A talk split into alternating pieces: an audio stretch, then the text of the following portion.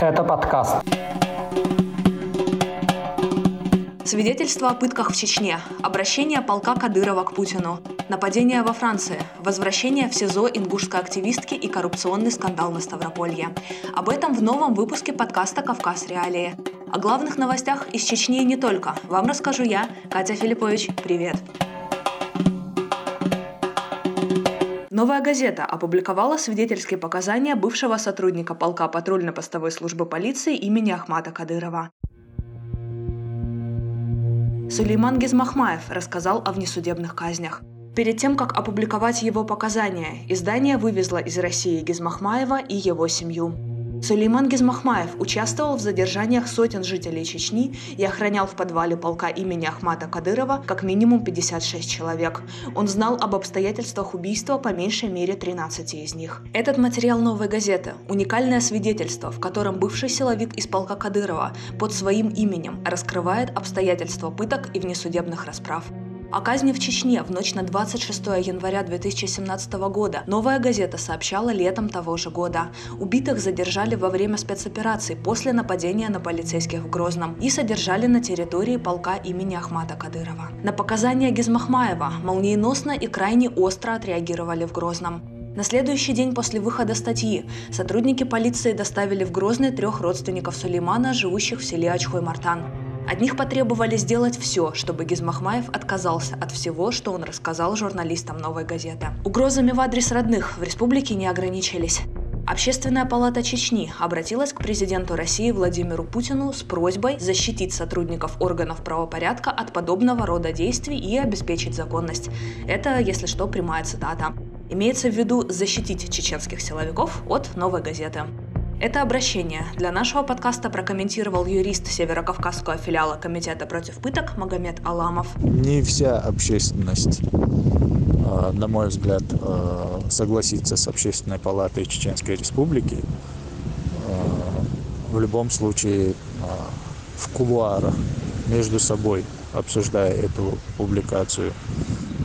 Я не думаю, что издание такого рода, не имея каких-то подтвержденных фактов а, пошло бы на такую публикацию.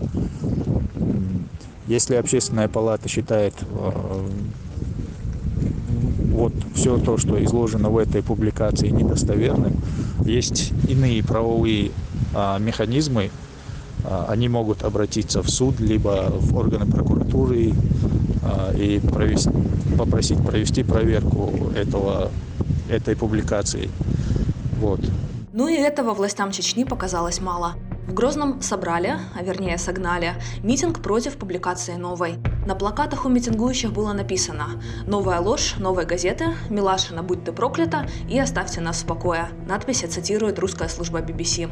Дальше больше. Сотрудники полка имени Ахмата Кадырова написали обращение к Путину с просьбой защитить их от новой газеты. В Чеченской Республике 16 тысяч сотрудников правоохранительных органов. Нас уже принуждают к тому, чтобы кто-то один из нас взял на себя ответственность, чтобы пресечь оскорбление всего личного состава. Это обращение записано на территории полка имени Кадырова. Бойцы в форме и с оружием стоят на фоне тех самых казарм, где, по словам их бывшего сослуживца Сулеймана Гизмахмаева, пытали и убивали людей. Жители Чечни, братья Салих Магомадов и Исмаил Исаев, рассказали о том, как их пытали, заставляя оговорить себя. Напомню, в феврале их похитили в Нижнем Новгороде и насильно вывезли в Грозный. В республике Исаева и Магомадова обвинили в помощи террористам. По словам их адвоката, в показаниях говорится, в Серноводском отделе полиции Чечни Магомадова били о стену и угрожали убийством. Мать братьев записала видеообращение к уполномоченному по правам человека в России Татьяне Москальковой. Она заявила, дело против ее сыновей сфабриковано и обратилась за помощью ко всем, кто может помочь. Уже более месяца я нахожусь в постоянном страхе за них, боюсь за их здоровье, и этот страх не покидает меня. Почти год назад Исаева и Магомадова уже задерживали в Чечне из-за того, что они были модераторами оппозиционного телеграм-канала. После этого в интернете появилось видео с их извинениями.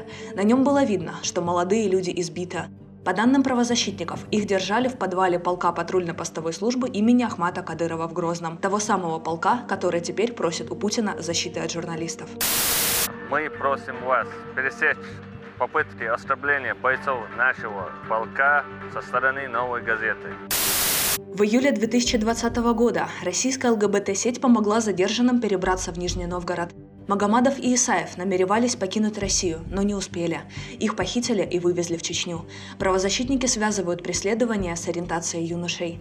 На фоне этой истории Евросоюз планирует ввести санкции против ответственных за грубые нарушения прав человека в ряде стран, включая Россию. Послы стран ЕС в Брюсселе согласовали список из 11 имен. В нем два представителя России. В ЕС считают их причастными к преследованиям геев и других представителей ЛГБТ-сообщества в Чечне. Ожидается, что санкции вступят в силу 22 марта. Студия подкастов «Радио Свобода».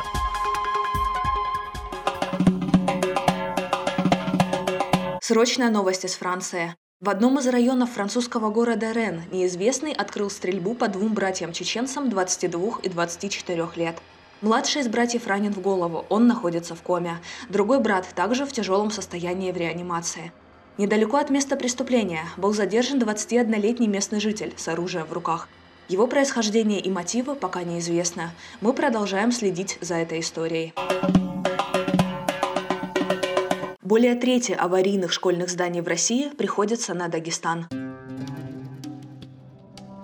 Выводы о состоянии школ в республике приводят журналисты издания «Важная история».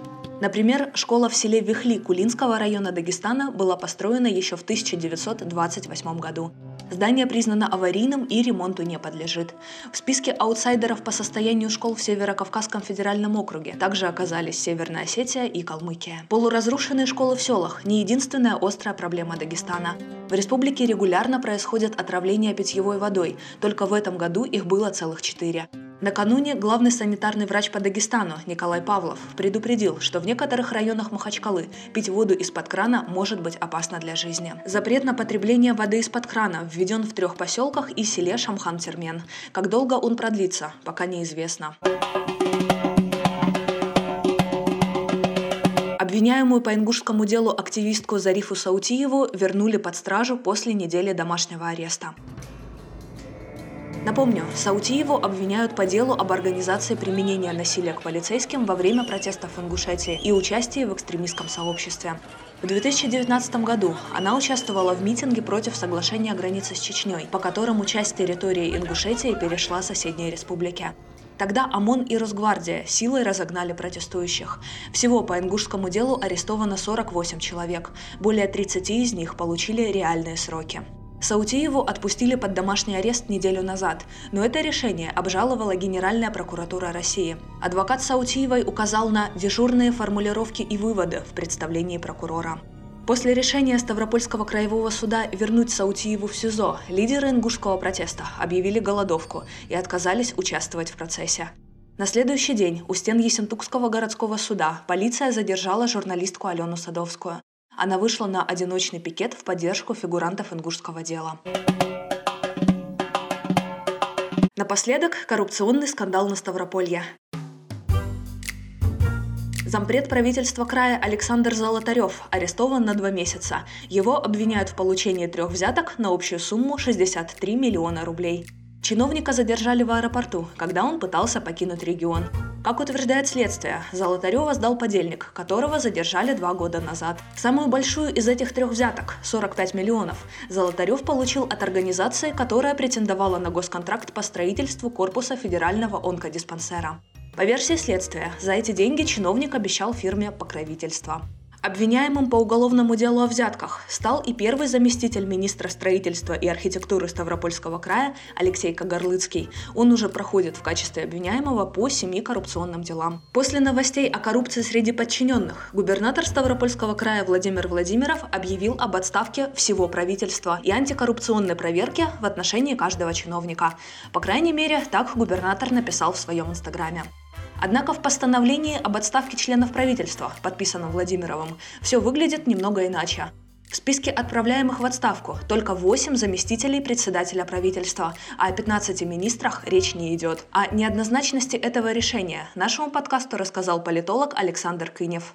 Губернатор может любого чиновника в любой день заменить. Поэтому заявление о том, что я, я в отставку, но этого э, нет у нас в институте, в законе института отправки правительства в отставку регионального. Это заявление на публику, что типа я всех увольняю. Ну, это, ну юридически это, это означает, что, что нужно подписать, сколько там членов правительства, значит, столько такое-то количество персональных указов.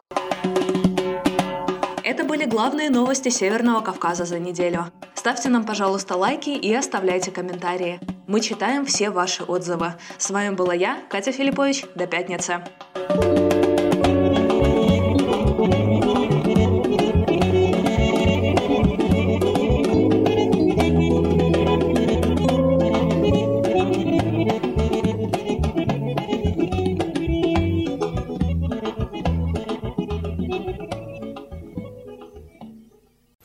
Происходит в жизни каждого, связано с правами и свободами. Право на выбор, право на жизнь и здоровье, право на самовыражение и многое другое. «Человек имеет право» – это подкаст, который ведем мы, судебные обозреватели «Радио Свобода» Марьяна Тарачешникова и Наталья Джампаладова. Вместе мы выясняем, как устроен окружающий нас мир прав и обязанностей. Почему он устроен именно так и что делать, чтобы отстоять свои права. Присоединяйтесь к нам каждый вторник. Слушайте нас в привычном агрегаторе подкастов.